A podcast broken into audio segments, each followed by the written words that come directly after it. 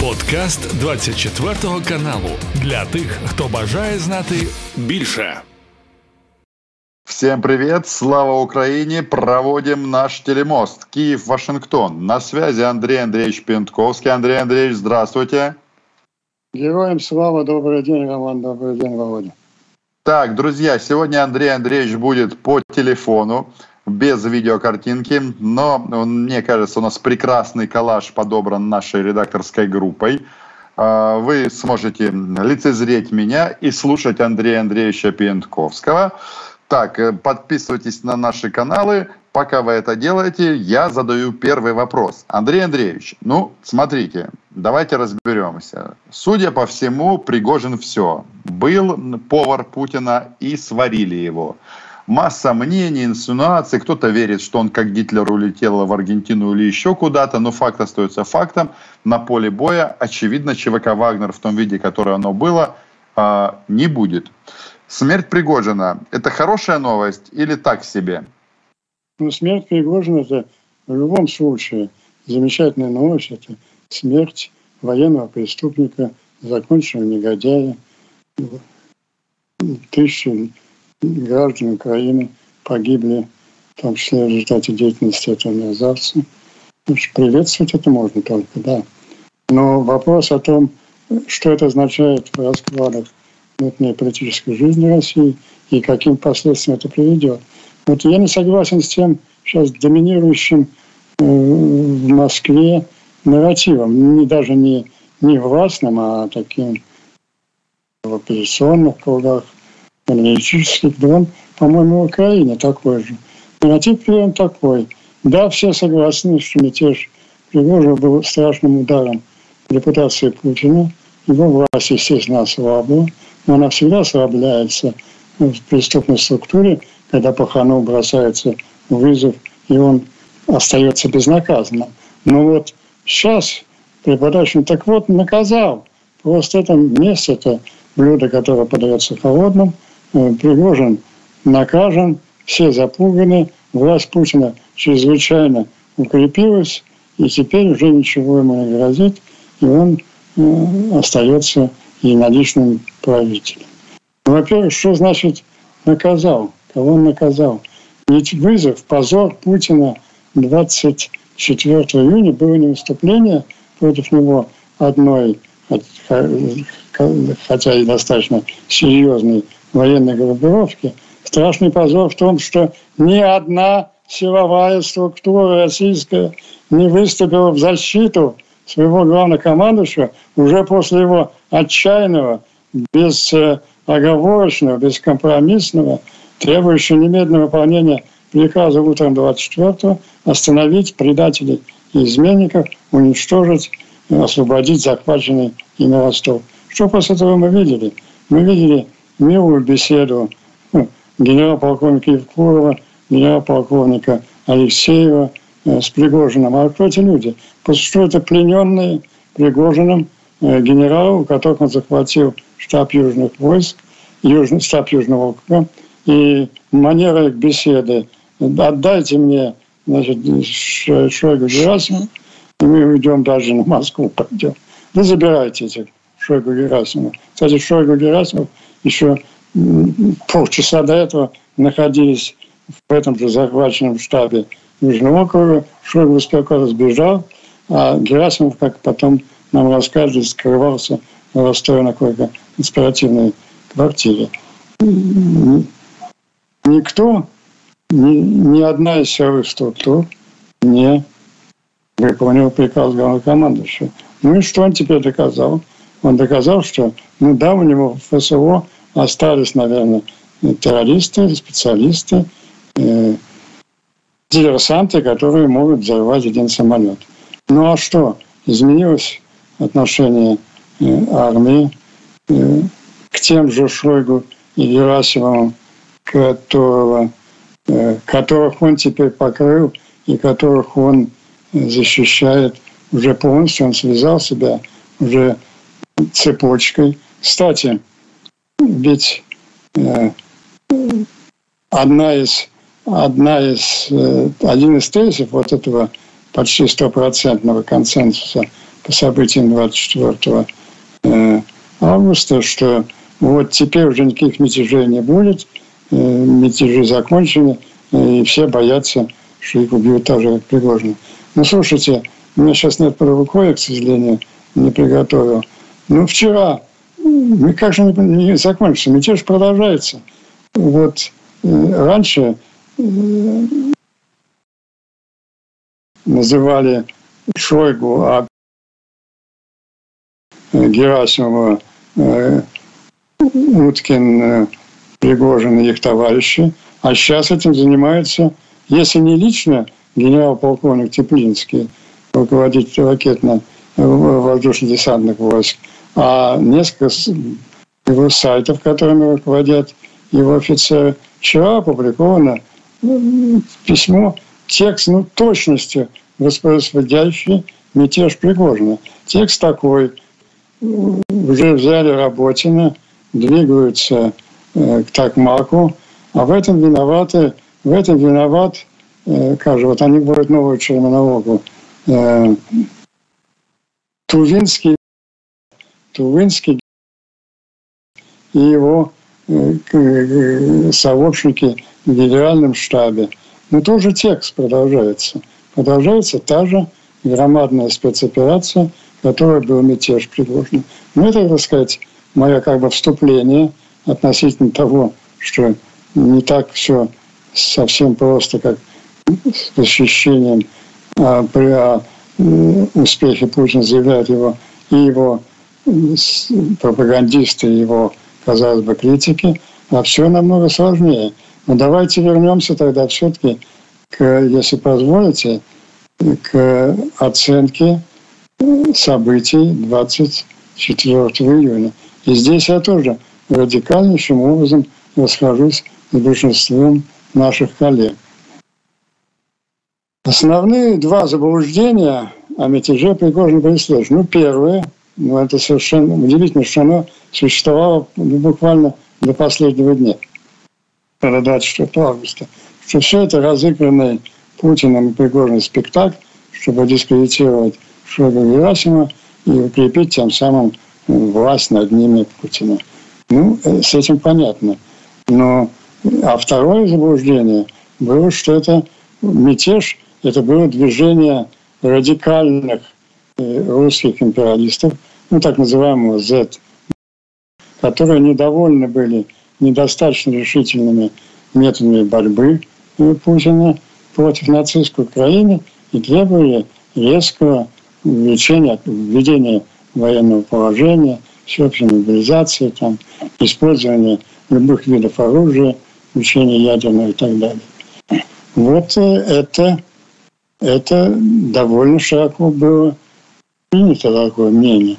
Но почему эти люди, я понимаю, все люди, Пригожин же месяц занимался перед своим мятежом пропагандистской работой. Ну и, и направленность этой работы была совершенно очевидна. И вот ярко сейчас... это делал, ярко а? делал это, ярко делал это. Ярко, он талантливый человек. Вот смотрите, да, он начинал, начинал с критики, что это они разворовали всю армию, поэтому мы не можем уничтожить вот всех этих мерзавцев, нацистов, боеприпасов не хватает и так далее. Этим он завоевал, ну и этими результатами своей военной деятельности все-таки он взял Бахмут. Он завоевал э, сердца всего русского патриотического вот я повторю, я не раз это говорил, у меня есть своя такая социальная модель русского общества в отношении войны с Украиной. Она, кстати, под, подтверждалась вот этими закрытыми опросами ПСО. Вот я полагаю, что русских фашистов примерно, э, да, большая очень цифра, 10-15% населения в российском обществе. Примерно столько же и убежденных сторонников войны. Мы их не слышим, но эти героические люди есть. Они же в каждом противников городке... Войны. Против... Андрей Андреевич, противников войны. Да, убежденные противники войны. Убежденные противники войны считающие это преступлением. А основная масса, ну такого процента 70, это такое э, бессловесное болото, ну, которое, с одной стороны, с удовольствием посмотрел бы в первых днях марта парад победы Великой Русской Армии на Крещатике, но идти и становиться пушным мясом для непонятно каких целей сегодня, оно, конечно, конечно, не хочет. Это вот социальная модель. Теперь что в верхушке? Ну, я полагаю, что верхушка, я имею в виду верхушку не каких-нибудь там Абрамовичей, Фридманов, Авенов, бегающих там э, между путинскими кабинетами и западными э, институтами э, с просьбой снять все санкции, а те реальные люди с оружием в руках. Тоже армия, ГРУ, Главное разведное управление. Оно сейчас называется иначе, но мы не будем отказываться от этого мема, воспетого мать исторической художественной литературы. ФСБ, контрразведка ФСБ. Вот эти люди, они, да, они готовы были э, пойти, одержать победу вот в той мировой войне, которую замыслил Путин. Путин же начинал с, с ультиматума странам Запада, убирайтесь, собирайте манатки, убирайтесь вон. По прогнозам американской разведки, он первую неделю должен был брать Киев и потом и выгонять НАТО из Восточной и Центральной Европы. Это был бы реванш за поражение Советского Союза в холодной войне. И они с удовольствием пошли бы на это. Но сейчас речь идет о другом. Эта война проиграна.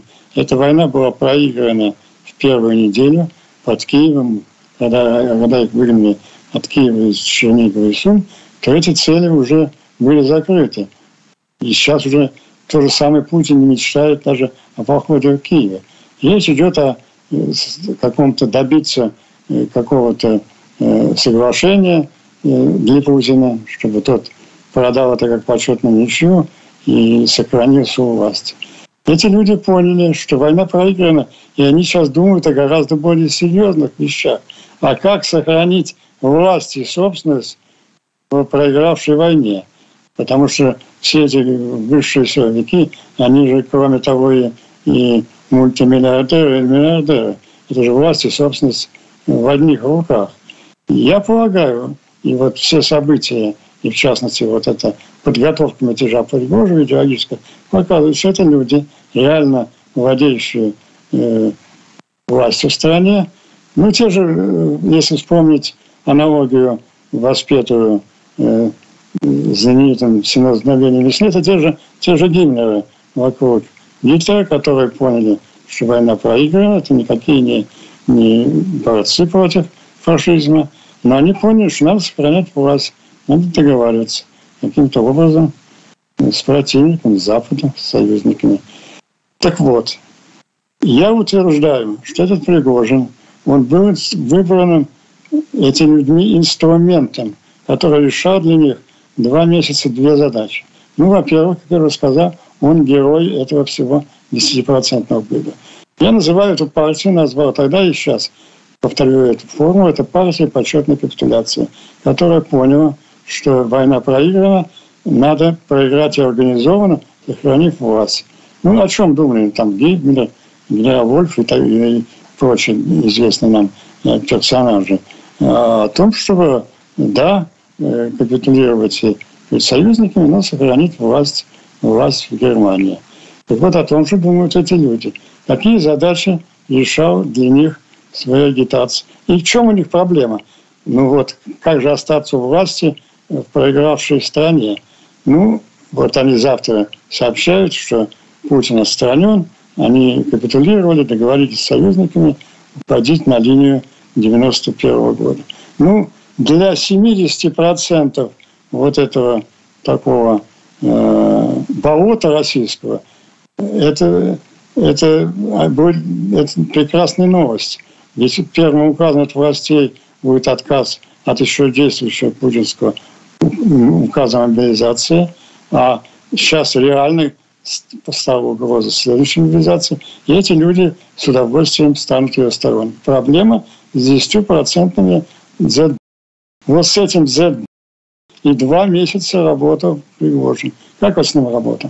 Начал он, как я сказал, плохо, плохо руководят армией, дают мало боеприпасов. Поэтому мы еще вот недостаточно успешно сражаемся. Потом риторика изменялась с каждой неделей. Следующими вот тезисами было знаменитое «Не мы придумали эту безмозглую войну».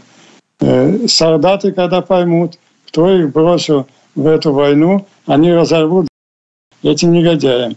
Согласитесь, это интересное изменение риторики. И по-прежнему все это с восторгом, с восторгом так психологически воспринимается этим 10% задвижем. Наконец, уже за день до выступления Пригожин приходит совершенно на другой уровень критики войны. Он уже выступает, не побоюсь этого слова, как представитель Украины в Совете Безопасности.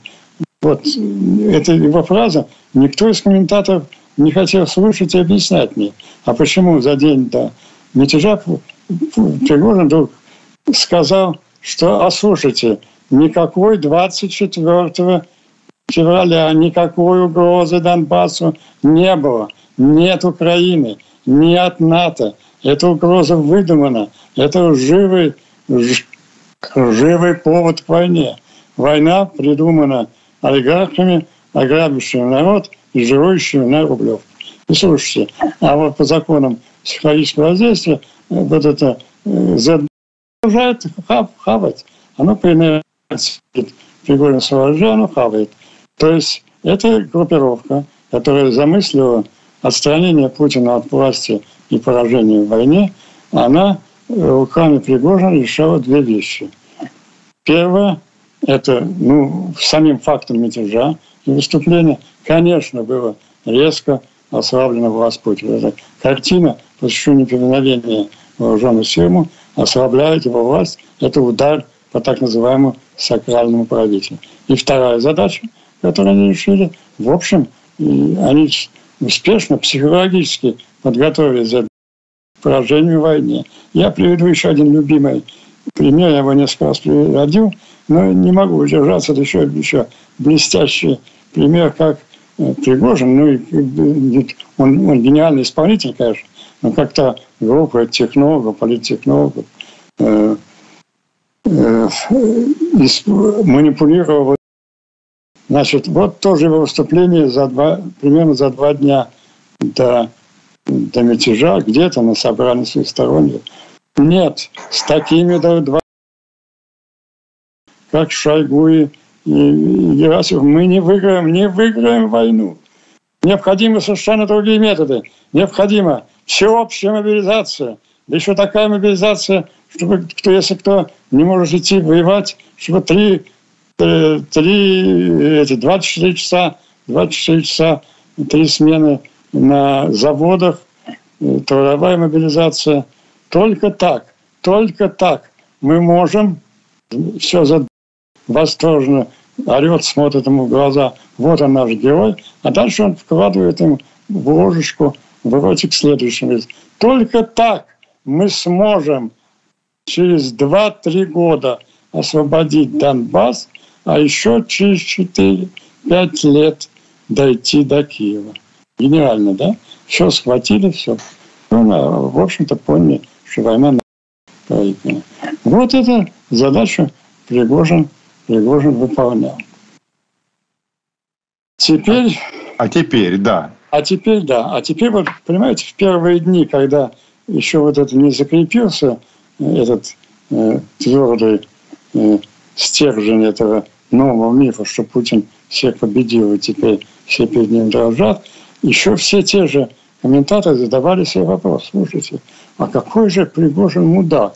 Что он не понимал, что Путин, Путин его убьет? Вот на эту загадку никто не ответил. А у меня было простое решение. Пригожин был, Пригожин был очень информированный человек. Он был, он был не креатор.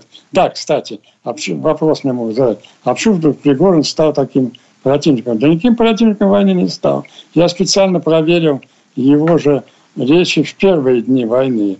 Они были все правильно, все по нотам.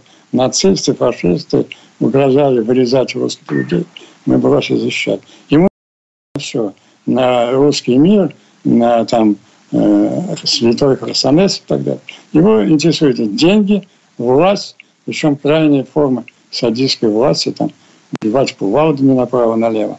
А, а эти, он вовсе не верит в то, что, э, это, что нужно окончать войну, так как те девочки, которых арестовывают в каком-нибудь э, провинциальном городе, бросают на 7 лет лагерь.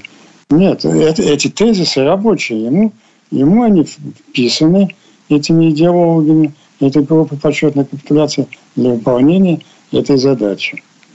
Вот. Так вот сейчас, почему же он... Он же знал эту прекрасную группу. Он видел, что Путин не, подчиняет, не подчинил их сознательно ЦАРу. Он понимал уже, будучи инсайдером, что с 20, как я вот повторю свою форму, с 24 э, июня в России двоевластие, или, я бы даже сказал, многовластие. То есть власть Путина полностью ликвидирована, него есть ФСО, ну, теоретически может быть любой самолет, но существуют и параллельные власти. Он знал, что реальной властью являются те другие люди, которые послали его на эту операцию. И он был уверен, что Путин не посмеет пойти против их воли. И он чувствовал себя под протекцией этих людей. Только он, на мой взгляд, он не понял одного, что этим людям он уже не был нужен. А и ликвидация его принесла им дополнительные бонусы в осуществлении этой операции. Ну, во-первых, первое. Естественно, ну, 99% населения, лидеров зарубежных стран, простых обывателей убеждены, конечно, что убийца Путин. Ну, кому же? Кому же, как не Путина? Естественно, вот эта теория холодная месть подается холодным. Вот, наконец, Путин отомстил, и теперь основу вверх. То есть к образу Путина прибавился еще и убийство э. А что это означает для настроения вот той группировки 10-15% которое, собственно, и важно для партии, готовящей в стране капитуляцию. Для них теперь, для них же теперь не изменилось, для них не изменился прежняя э, реакция на Пригожина. Пригожин – это народный герой, который боролся с негодяями, предателями Шойгу и, и, и Герасимовым. Смотрите все вот эти мемориалы, пройдитесь по бегущим каналам. Но теперь в этот список негодяев для этих людей, не для пропагандистов, не Соловьева или Скобеева. А это, это никакие Соловьева и Скобеева не Z Соловьев, сказать, за громадные деньги выражаются. Это бизнесмены. Да, есть. И для них теперь, для них теперь предателями становятся Шойгу, запятая, Герасимов и запятая и Путин. Шойгу, Путин, Шойгу, Герасимов, Путин убили, убили народного, народного защитника. То есть эти люди уже теперь в их руках. А почему, я полагаю, почему именно сейчас? Ну, видимо, созрело, созрело время для второго этапа этой операции. Кстати, такой побочный вопрос по ходу мне всегда задают. А почему же они не, не дошли 200 километров, не взяли, не, не, не взяли Кремль и не сели, и не сели в кремлевский кабинет? Слушайте, это серьезные люди. Сейчас мы перейдем к самой интересной такой интимной части, а кто же это люди. Они не могут войти в кабинет по трупам охраны путинской ФСО, э, уничтоженной головорезами уголовника Пригожина. Нет. Они могут войти в эти кабинеты э, ну, только по указам э, совершенно законно занявшего свое место в результате исчезновения того военного способом Путина, нового исполняющего обязанности президента господина Мишустина. Поэтому по тропам Пригожин начал охраны путинским туда входить. Не тоже, они воюют вполне легитимным, законным, законным способом. Вот. Так, э... так Андрей Андреевич, все равно так, э, Э, что вы имеете в виду? Э, что люди, которые стояли за Пригожиным, так как они теперь смогут реализовать ну, вот этот вот первичный план отстранения Путина от власти? А вот, во-первых, давайте поговорим, кто такие люди. Ну, во-первых, не давайте начнем с структурных определений, не персональных структурных. Очень важно, чтобы вот очевидно, мы прошлись по этому факту событий 23 дня, что в этом заговоре участвует одновременно и Главное разведное управление армии, и, и, и контрразведка ФСБ. И та, и другая по всей своей функциональной задаче должны были, во-первых, не допустить этого мятежа, а во-вторых, э, а, во-вторых, расправиться с ним. Это первое, это функционально. А теперь персонально. Ну, вот э, моя, той же точки зрения придерживались и, достаточно задолго до самого Митера Пригожина такие мои коллеги, как Юрий Георгиевич Хрещинский и Юлия Леонидовна Латынина. Хрещинский называл это, это, этих людей коллективный Патрушев. Вот я не соглашался с такой формулировкой. Но, во-первых, Патрушев, он хоть и начальник ФСБ, но он чудовищный физиологически. Он же, мы же помним, несколько месяцев назад он два недели ходил везде на голубом глазу рассказывал, что вот-вот радиоактивное облако двинется. Было такое. Ну, может такие операции. Я называл эту группу глубинные КГБ. Ну, во-первых, КГБ – это не только ФСБ, это разные другие организации. Но в нашей ситуации была уникальная, уникальная конфигурация, что эти вечные противники ГРУ и КГБ по их сходной реакции во время, во время мятежа, они, они участвуют в одном и том же заговоре. И вот термином глубинного КГБ в более широком смысле я понимаю никого. Кстати, интереснейшая деталь, она выяснилась буквально вот вчера. Многие источники об этом говорили. Вот я уже говорил о реакции ГРУ, о поведении Евкурова и Алексеева. Вы согласитесь, что поведение этих героических офицеров, генералов было гораздо ближе, определяло гораздо ближе к симпатии к Пригожину – чем Путину. Не семечки лузгать с ним на скамеечке и сдавать им Шойгу Герасима, а ликвидировать предателя они должны. То есть эти люди, вот эти два человека в том же лагере. Но, оказывается, выяснилось очень интересная вещь.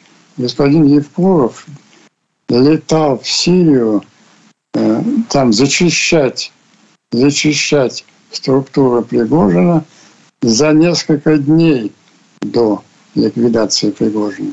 То есть этот один, господин Евкуров, один из видных деятелей вот этой партии, как я называю, почетной капитуляции, которая проявила себя инструментом, который был Пригожин 24 июня, она знала, видимо, о том, что Пригожин 24 августа будет ликвидирован, и чтобы все это гладко прошло в Сирии, а, а Алексеев, Алексеев в это время находился в Африке.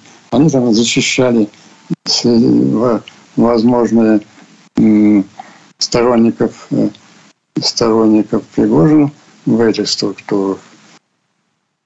Вот э, Пригожин выполнил свою роль, теперь он будет выполнять две, две, две роли. Одну на международном уровне для них, а другую и на другую на, на внутреннем вот этот тупое поведут поражению под э, лозунгами «Да, мы могли победить, конечно». Вот смотрите, какие страшные предатели в ТУ. Герасимов и Шойгу, э, святой, святой Пригожин хотел их разоблачить, но подлый Путин его уничтожил.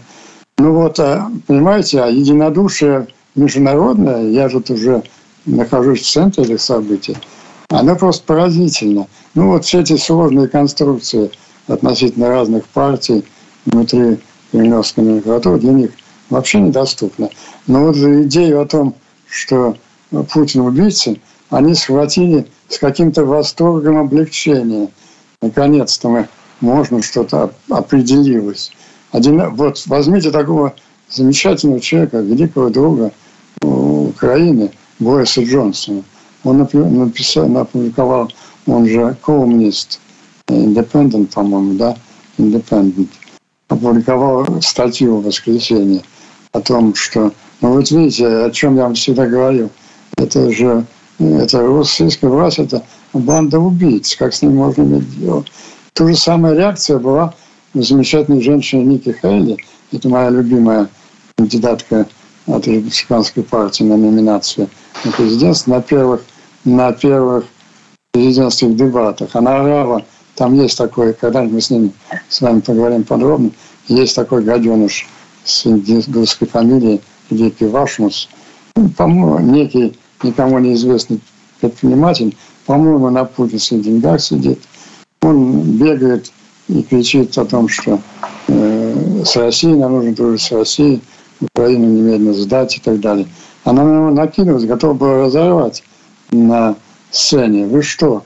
Вы выступаете за банды убийц, которые убивают друг друга на глазах у всех, или на стороне нашего э, замечательного американского союзника Украины. Вот, знаете, интересный еще, Роман, психологический момент. Что они не знали, что Путин убийца? Ну, вот, Знали. Вот, ну, он убил Политковскую, он убил Немцова, он пытался убить Навального, масса других людей. Это да, все правильные слова были сказаны. Но вот такой степени... Да, и тот же дедушка Байден, э, первый урок, да, конечно.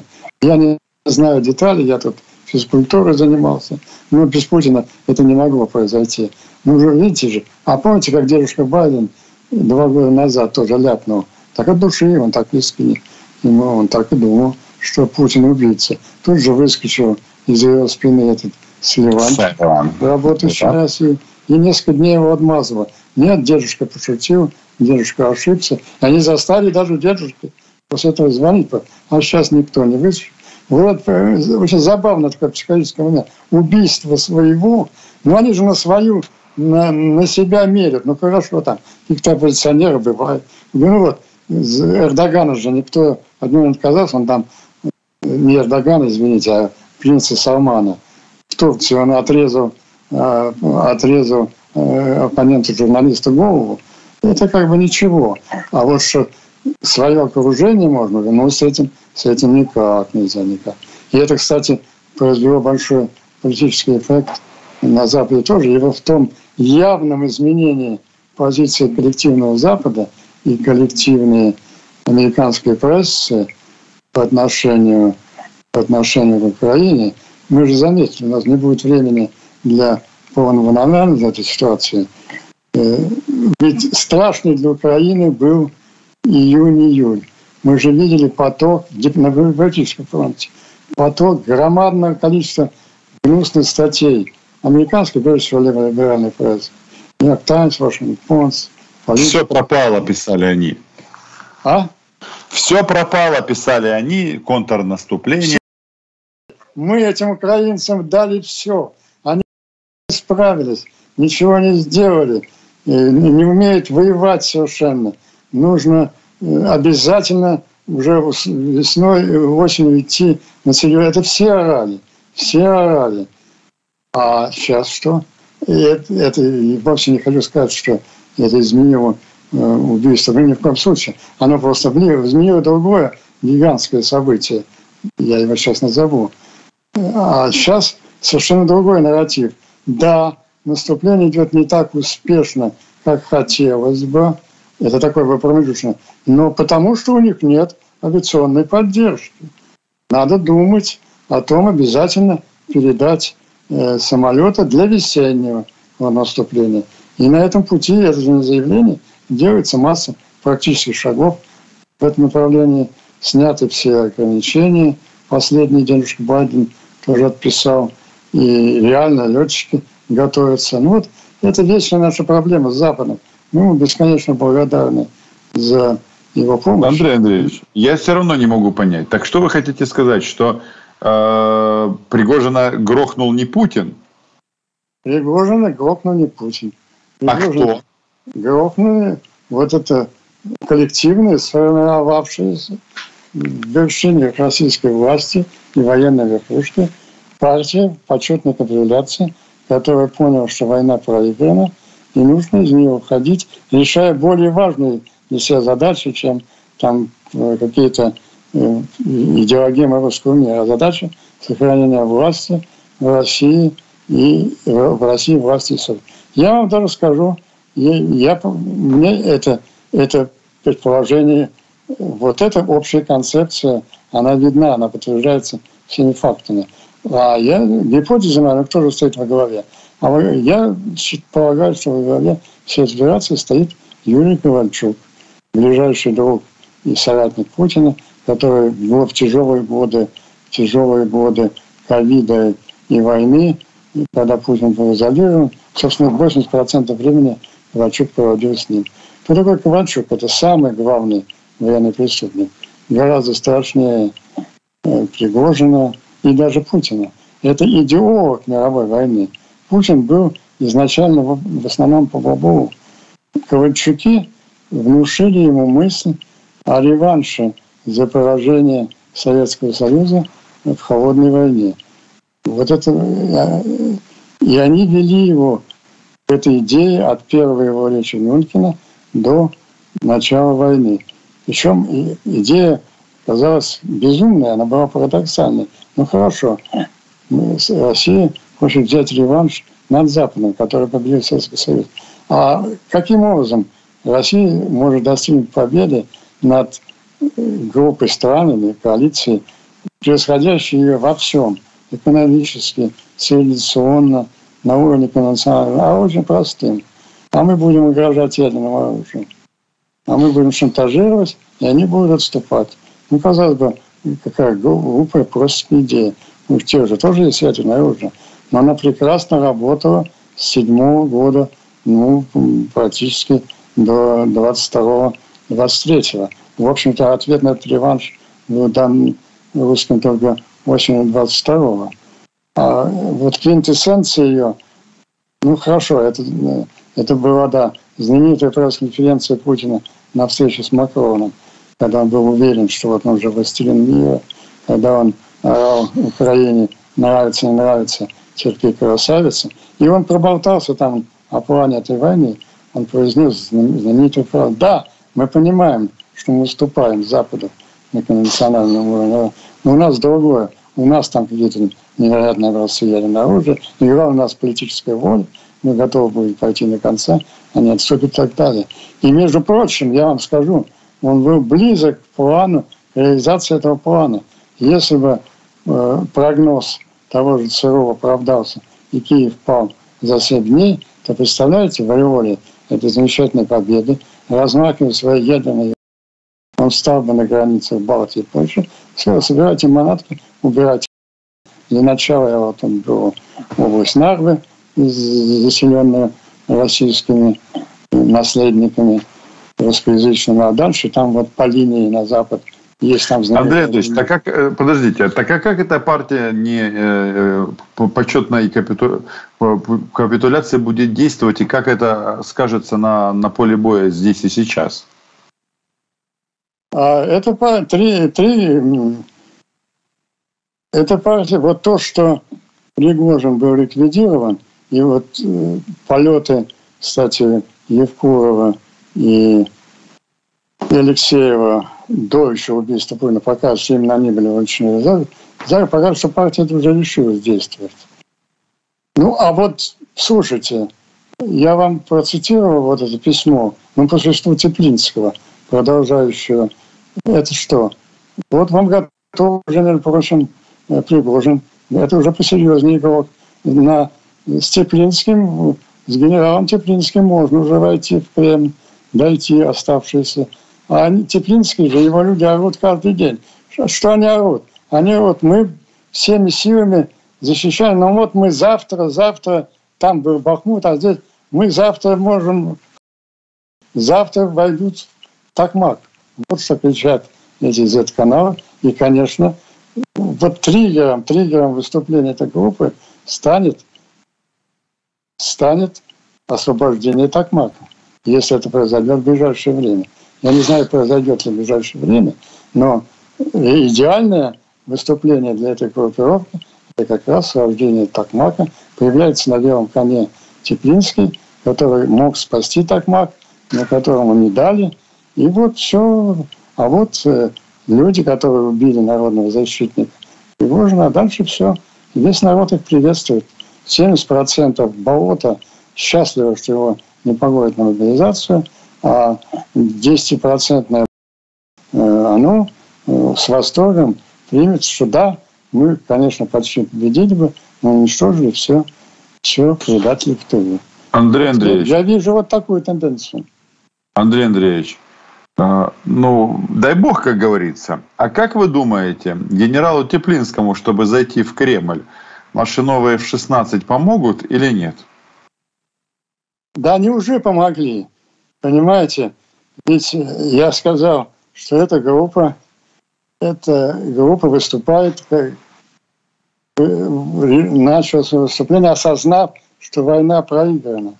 Так вот, события поведение Запада, предательское поведение Селивана и Бернса в июне-июле, они привели к тому, что люди задумались, а может быть война, а может быть война и не проиграна.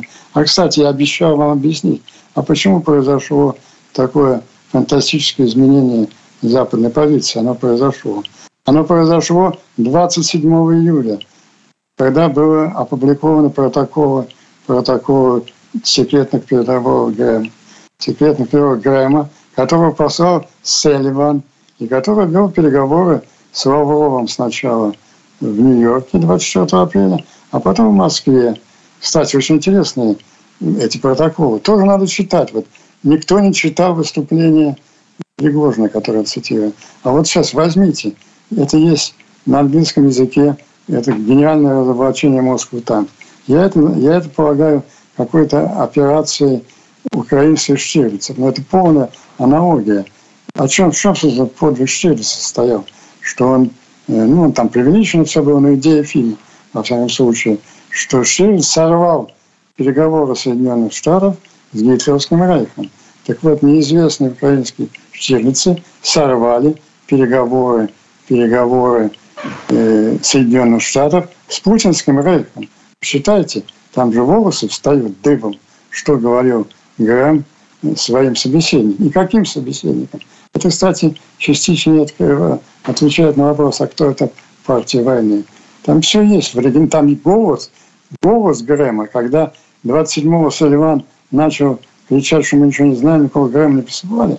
Во-первых, его напомнили, что 24-го Грэм встречался, встречался э, в Нью-Йорке э, с Лавровым, а в тот же день в Вашингтоне он докладывал Селивану результаты этой встречи.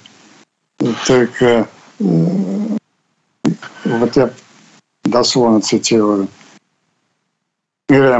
Когда я сидел на, напротив меня за столом сидели top Putin advisors and officials. Напротив меня за столом сидели высшие путинские чиновники и, и, и советники. Я им сказал, там, что нам нужна сильная Россия в будущей конструкции там, архитектуры безопасности. Мы не заинтересованы в поражении, поражении России. Мы заинтересованы в сильной России, проецирующей стабильность вдоль всей своей периферии и так далее. Поэтому мы предлагаем вам вот такой план.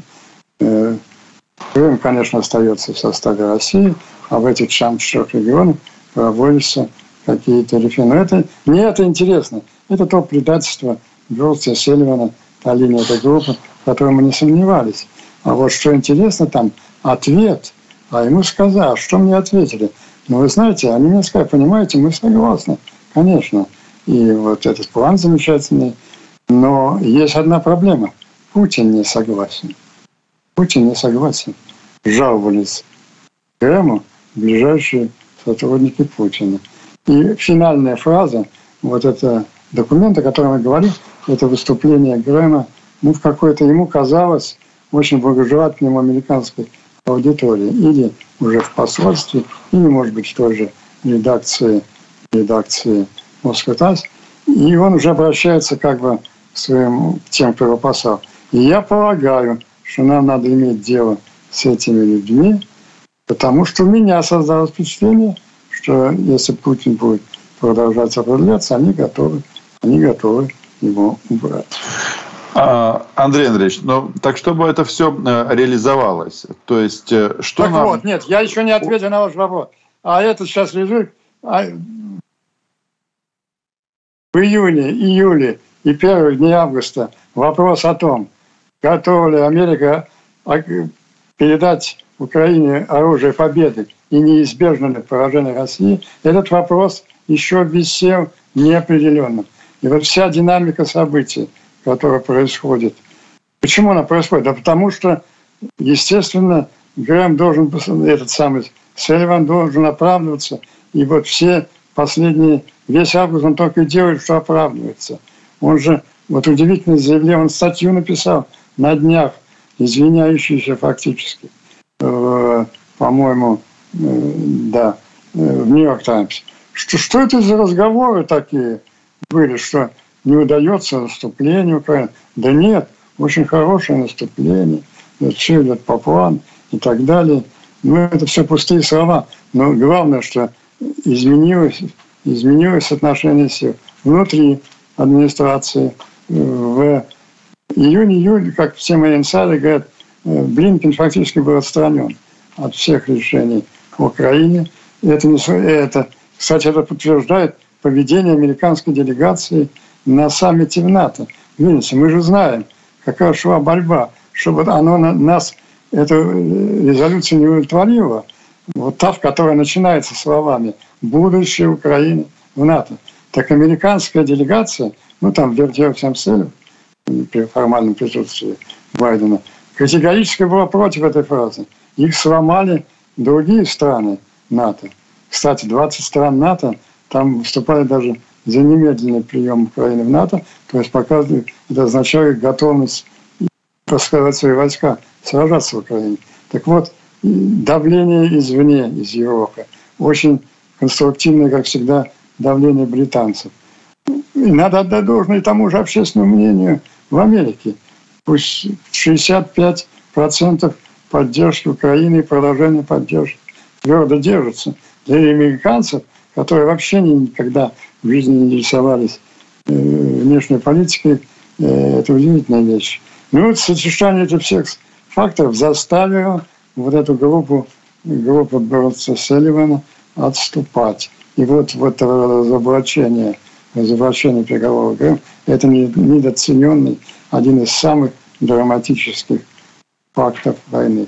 Отвечая на вопрос, да, конечно, вот это решение, в Москве теперь все понимают, что приговор, приговор вынесен, а где-то еще в конце июля, ну и вы же помните, и у нас, и в Украине было довольно мрачное настроение. Да тот же министр Лева наш замечательный, он нас предупреждал, что вот-вот нас приедут тут склонять. Не приедут. Вот это я могу вам твердо обещать. А, то есть, другими словами, осенью мы ждем развязки и на поле боя, и, соответственно, в Москве. Мы ждем, значит, вот вопрос такой. Во-первых, у нас есть развязка стратегическая. Окей, самолеты будут переданы, а это, это изменение всех правил игры. Понимаете, ну вот есть замечательный фильм, рекомендую посмотреть, Марка Савойна, гениального историка Второй мировой войны, как раз F-16. Это же с одной стороны, это самая эффективнейшая летающая противовоздух, платформа противовоздушной обороны. С этими самолетами никаких атак, если несколько самолетов висело бы в акватории Черного моря, никакой авиационной атаки, никаких запусков ни ракетами, ни дронами ничего невозможно. А с другой стороны, эти еще так десятка истребителей может слетать на экскурсию в тот же самый Энгельс и уничтожить вообще всю так называемую стратегическую авиацию Российской Федерации. Вот все э, эти долго, да, мы можем сколько угодно, будущие историки писать, что преступная деятельность Бернса и Селивана затянула передачу на год, что стоимостью это были десятки тысяч украинских жизней. Но сейчас мы от этих моральных характеристик как бы сейчас отстраняемся. Фактически есть только реально военные. Эти самолеты будут, то есть приговор вынесен.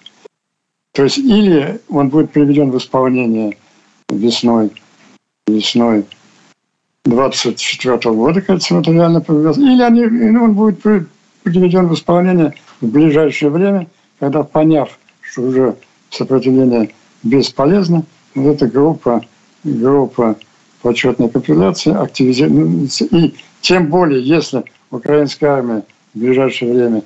Вот я, я это чувствую очень ясно в контексте всех этих закулисных соображений. Если Такмак будет освобожден, то это будет уже окончательным триггером. То есть я вижу уже генерала Теплинского на белом коне, кричащего, что да, замечательно, как же, уже они же кричат, я забыл прекрасно. Это уже, это, это Пригожин был интеллигентнейший, политкорректный человек еще. Он называл, он называл э, Шойгу а вот Юрия Теплинского Шойгу называют э, Турин. Андрей Андреевич, ну тогда я предлагаю резюмировать. А резюме получается такое, что Пригожин мертв, но дело его живет, и есть силы в России, которые хотят а, эту войну тоже завершить. Я бы, я бы э, немножко скорректировал Жвачку. Пригожин мертв, но дело людей, которые манипулировали, живет, и они доведут свой замысел до конца. Вот я уже говорил, говорил э, о своих э, соратниках Лещинским и, Латыни. Латыни прекрасная форма, она сказала. Слушайте, когда фокусник проводит операцию, какой-то фокус – вся публика смотрит на ассистентку. И в это время фокусник завершает свой фокус. Так Пригожин был ассистенткой, этот фокусник. Ассистенткой. А сейчас им ассистентка уже не нужна. Да, и у нас есть, давайте посмотрим, у нас время осталось еще? Вы знаете, Андрей Андреевич, уже нет, мы с вами 50 минут проговорили. Давайте, давайте посмотрим замечательный сюжет на, эту, на эту тему ну, практически те же мысли, но в более политкорректной, осторожной форме, с такой обаятельной улыбкой на лице, высказал известный украинский политолог Михаил Шайкинман. Давайте посмотрим. Кремль, Москва э, подтвердила, что Евгений Пригожин, лидер Вагнера, погиб э, в самолете, в крушении самолета. Как э, реагируют на происходящее в Украине? Как вы анализируете ситуацию в России? Насколько эта история, опять же, э, непростая с точки зрения того, что Вагнера в, в Украине уже нет, и его лидера нет, и поэтому вся эта история в прошлом, мы уже будем вспоминать об, этой, э, об, об, об этом человеке и о его организации, или все еще говорят о предназначении Вагнера, и даже пророчат какого-то нового лидера, что вам известно? Ну, относится так, что действительно в прошлом само ЧВК «Вагнер», потому что все-таки убито все руководство, ну или погибло, или убито все руководство ЧВК «Вагнер» в этой авиа ну, давайте назовем честно, убито, да, кем-то убито. Мы не знаем, каким способом, ракеты, взрывчаткой. Такие самолеты не падают с, с отвалившимся крылом просто так на пустом месте. Это был хороший Embraer, частный самолет. Значит, верхушка убита, само ЧВК уже расформировано де-факто, часть отправлена там, вот из 25 тысяч, которыми, э, которые анонсировал когда-то Пригожин во время мятежа, было 25 тысяч человек у них оставалось. Остальные были убиты, около 20 тысяч убитых, 20 тысяч раненых, 25 оставалось. 15 отправлены в отпуск, это еще при, при живом Пригожине. Оставалось всего 10 тысяч, и часть из них тоже сейчас кто-то ушел в какие-то подразделения, кто-то уехал в Африку. То есть как боевая единица ЧВК «Вагнер» перестала существовать. Но э, не факт, что закончилась история вот, вот, этот, вот это вот покушение на Пригожина, оно, конечно, нанесло большой удар в любом случае, как вы видите сейчас вот в заголовках газет, что это реванш Путина. И, в общем-то, во всем мире воспринимают это как Путин сбил каким-то образом пассажирский самолет фактически над Москвой, ну, между Москвой и Санкт-Петербургом. То есть Путин окончательно в глазах западного мира теряет некую легитимность президентскую и ну, становится просто таким тоталитарным лидером, который силой удерживает власть. Ну и в глазах даже восточных партнеров всех этих организаций БРИКС, он тоже становится таким сомнительным партнером. Человек, который сбивает свои над своей собственной страной пассажирские самолеты, это как бы не, не приветствуется никем, наверное, в мировом сообществе. Кстати, я, например, не могу вам точно сказать, что это Путин сбил самолет. У меня такой уверенности нет. Но мы видим из всех газет и из заявления Байдена, который говорит, я не удивлен, и из заявлений некоторых западных лидеров, которые называют это местью Путина, что вот в мире отношение такое. Ну, такая уж плохая репутация у Путина. Ничего нельзя сделать. Поэтому это служит, конечно, хорошую службу э, украинской дипломатии, тому, э, тем решениям, которые сейчас принимаются постоянно в Европе, каждый день решения о передаче новых самолетов F-16, об обучении летчиков. Ведь все вот, вся эта поддержка сейчас резко усиливается. И я думаю, что вот это убийство Пригожина, оно еще один такой большой вклад внесет в западную поддержку Украины, именно военную. Потому что понятно, что Андрей Андреевич, я правильно понимаю, что речь идет о том, что э, военные, ну, таким образом, ну, что ли, подставили Путина? Вот в этом мысли главное. Ну, это, это одна из задач, конечно, да. Они, они подставили, подставили его и в сознании западного руководства, и в сознании российского Z-патриотического быдла. В сознании западного руководства он пришел недопустимую черту. Он убивает не только политических противников, он убивает членов своего кабинета, а в сознании патриотического э, он убил народного заступника, который говорил народу правду и боролся с предателями в Кремле Шойгу Герасимовым. Ну, э, заканчивая прогнозом, исторические события произойдут или в сентябре 23 года, или в марте 24 а, Если я не ошибаюсь, Путин, Путин, простите, Сталин умер 5 марта 1955 года. Э, если э, что, э, то можно повторить. Андрей Андреевич... Да, я... нет, это было, это было красивое рифма, конечно. Но я бы предпочел вот все, что все-таки событие под Такмаком стало триггером для второго выступления вот этой партии почетной капитуляции. Андрей Андреевич, благодарю вас э, за этот эфир. Я вам желаю здоровья, мы, мы бежим старскую дистанцию, ну и каждый должен стремиться дожить до победы. Это касается всех. Спасибо. И сделать, и сделать все возможное для этой победы. Спасибо. Конечно. Да. Спасибо. Це був подкаст для тих, хто бажає знати більше. Підписуйся на 24 канал у Spotify, Apple Podcast і Google Podcast.